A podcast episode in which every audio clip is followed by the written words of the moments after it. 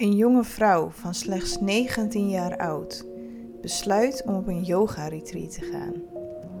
Vorig jaar heeft ze deze reis ook gemaakt en hier heeft ze zo ontzettend van genoten dat ze dit jaar nog eens heeft geboekt.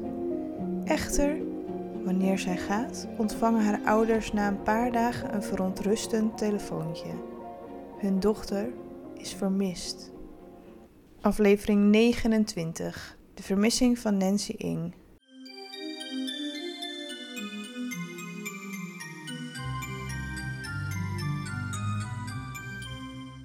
Vandaag ga ik jullie vertellen over een hele recente zaak. Er gebeurt nog van alles, dus het kan zomaar zijn dat er binnenkort dingen gebeuren of veranderen in deze zaak. Ik zal uiteraard alle updates over deze zaak met jullie delen via mijn Instagram. Nancy Ing is een jonge vrouw van 19 jaar oud. Ze werkt op het speciaal onderwijs. Mensen in haar omgeving omschrijven haar als een bijzonder persoon. Altijd vol leven en vol met liefde. Op 14 oktober 2023 vertrok Nancy vanuit haar huis in Monterey Park, Californië, om naar een yoga-retreat te gaan. Tijdens deze retreat zou ze een week bij Meer Atitlan in Guatemala verblijven. Het meer van Atitlan is een kratermeer. Dit meer ligt op 1500 meter hoogte. Het is omgeven door 12 dorpen en drie vulkanen. Ik zal ook nog even een foto plaatsen van dit meer, maar dit is echt een prachtige omgeving en heel erg geschikt als yoga retreat. Het zou de tweede keer zijn dat ze dit ging doen. Het jaar hiervoor had ze precies dezelfde reis gemaakt. En volgens mensen in haar omgeving was ze hier heel enthousiast over.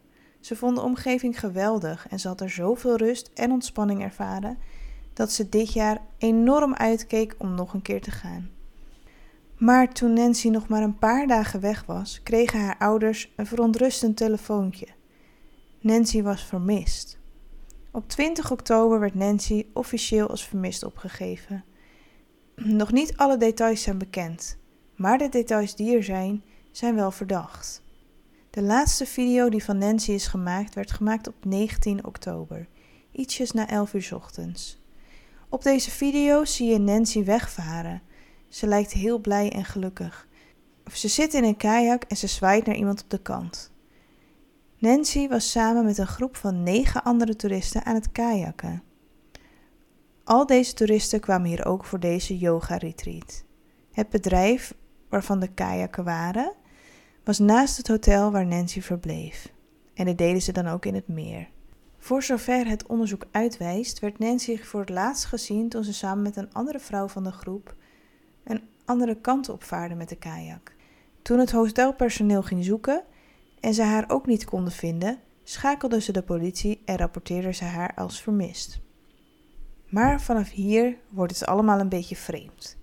Want volgens het kajakbedrijf kwamen alle personen die met haar hebben gekajakt die dag, de dag na de verdwijning van Nancy alweer thuis.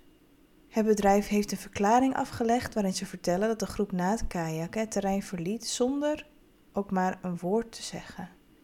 Binnen 12 uur hebben ze allemaal uit het hotel uitgecheckt en ze hebben niet betaald. Ook heeft bijna niemand in deze groep verklaringen afgelegd aan de politie. Ze weigeren getuigenverklaringen af te leggen en ze willen geen informatie delen. Dit heeft het onderzoek tot nu toe natuurlijk erg gehinderd. Na slechts drie dagen zoeken geeft de Guatemalaanse politie het op. Ze zeggen dat Nancy waarschijnlijk is verdronken, maar dat de condities op dit moment te slecht zijn om haar te vinden. De familie van Nancy heeft hierna gelijk het Black Wolf helikopterzoekteam ingehuurd. Dit team is gelijk gaan zoeken naar enig bewijs wat er met Nancy gebeurd zou kunnen zijn. Ze hebben wel 95% van het meer kunnen doorzoeken door middel van helikopters bootteams en duikers. Maar helaas hebben ze geen enkel spoor van Nancy kunnen vinden. Dit zoekteam geeft aan dat de politie dit nu moet gaan zien als een zaak waarin misschien wel moord speelt of dood door schuld in plaats van een verdrinking. Vooral omdat ook geen enkel persoon van de groep wil praten. En volgens de zoekgroep is dit zeer verdacht, dus adviseren ze de politie om verder te kijken. De familie van Nancy heeft contact geprobeerd te zoeken met de vrouw die als laatst is gezien met Nancy. Maar deze vrouw weigert elke vorm van contact met de familie van Nancy, maar ook met de politie. Ondertussen is de FBI ingeschakeld en zijn zij nu ook bezig met een onderzoek. De familie van Nancy heeft ook nu een advocaat in Guatemala ingehuurd.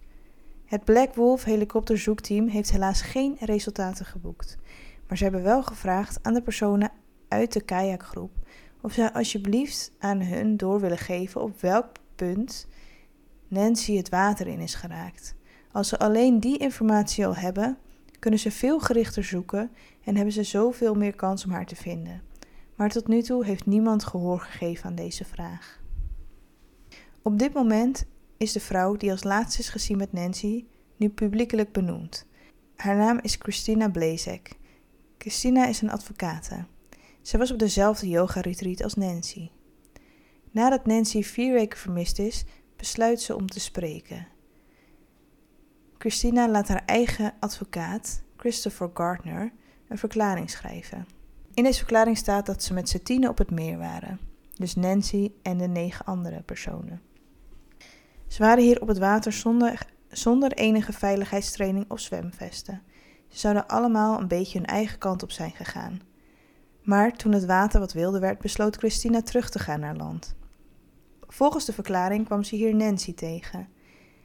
En zou Nancy hebben gezegd dat ze graag wilde zwemmen. Christina zou haar hebben geadviseerd om dit niet te doen, vanwege het wilde water en de sterke stroming. Volgens Christina sprong Nancy alsnog uit haar kajak. Christina zag de kajak van Nancy snel wegvaren en ze hield hem tegen. Ze verloor haar grip en toen ze hem weer voor de tweede keer tegenhield, had ze één been in haar eigen kajak en één been in de kajak van Nancy. Maar toen ze weer omkeek naar Nancy, was Nancy weg in het donkere water. In de verklaring staat dat Christina zo hard mogelijk Nancy heeft geroepen, maar dat ze alleen maar donker water om zich heen zag. Christina zou snel naar de kust zijn gegaan om hulp te zoeken. Toen ze op de kant kwam, zag ze daar de organisator van de retreat, die ook de yoga-instructeur was, Eddie Rimeda. Volgens hun beiden was Christina overstuur en probeerde hij haar te beschermen van mensen die kwamen kijken en bracht hij haar snel terug naar het hotel. Volgens haarzelf heeft ze tegen de Guatemalaanse politie verteld wat ze heeft gezien. De politie vertelde dat ze niks konden doen omdat er veel mensen verdronken in het meer. Dit alles heeft Christina tegen haar advocaat verteld, die deze verklaring daarna heeft geschreven.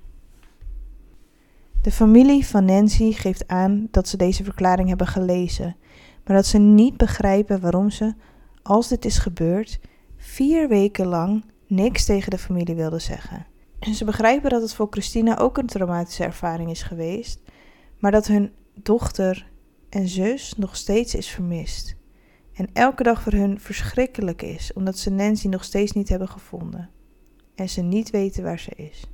Ze vragen nog steeds of deze vrouw en de andere toeristen een verklaring willen afleggen, omdat er nog steeds zoveel puzzelstukjes missen en het juiste puzzelstukje zou hen kunnen helpen om Nancy weer terug te vinden.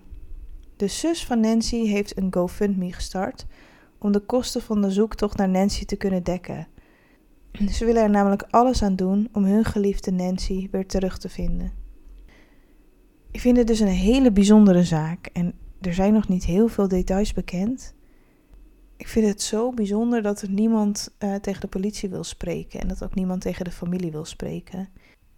Ja, ik snap dat je in sommige situaties jezelf beschermt en helemaal als je ook een advocaat bent, dat je misschien op sommige momenten niet tegen de politie praat, maar als je vier weken lang niks vertelt en na vier weken pas een verklaring af gaat leggen, en dan nog steeds niet vertelt exact waar Nancy het water in is gegaan, dan is het toch, ja, ik vind dat toch wel echt erg, want het heeft het onderzoek ook enorm gehinderd.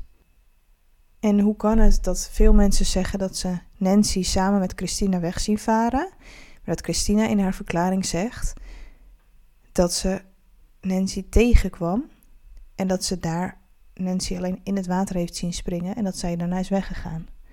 Dat is ook vreemd en dat klopt ook niet helemaal. Wat denk jij?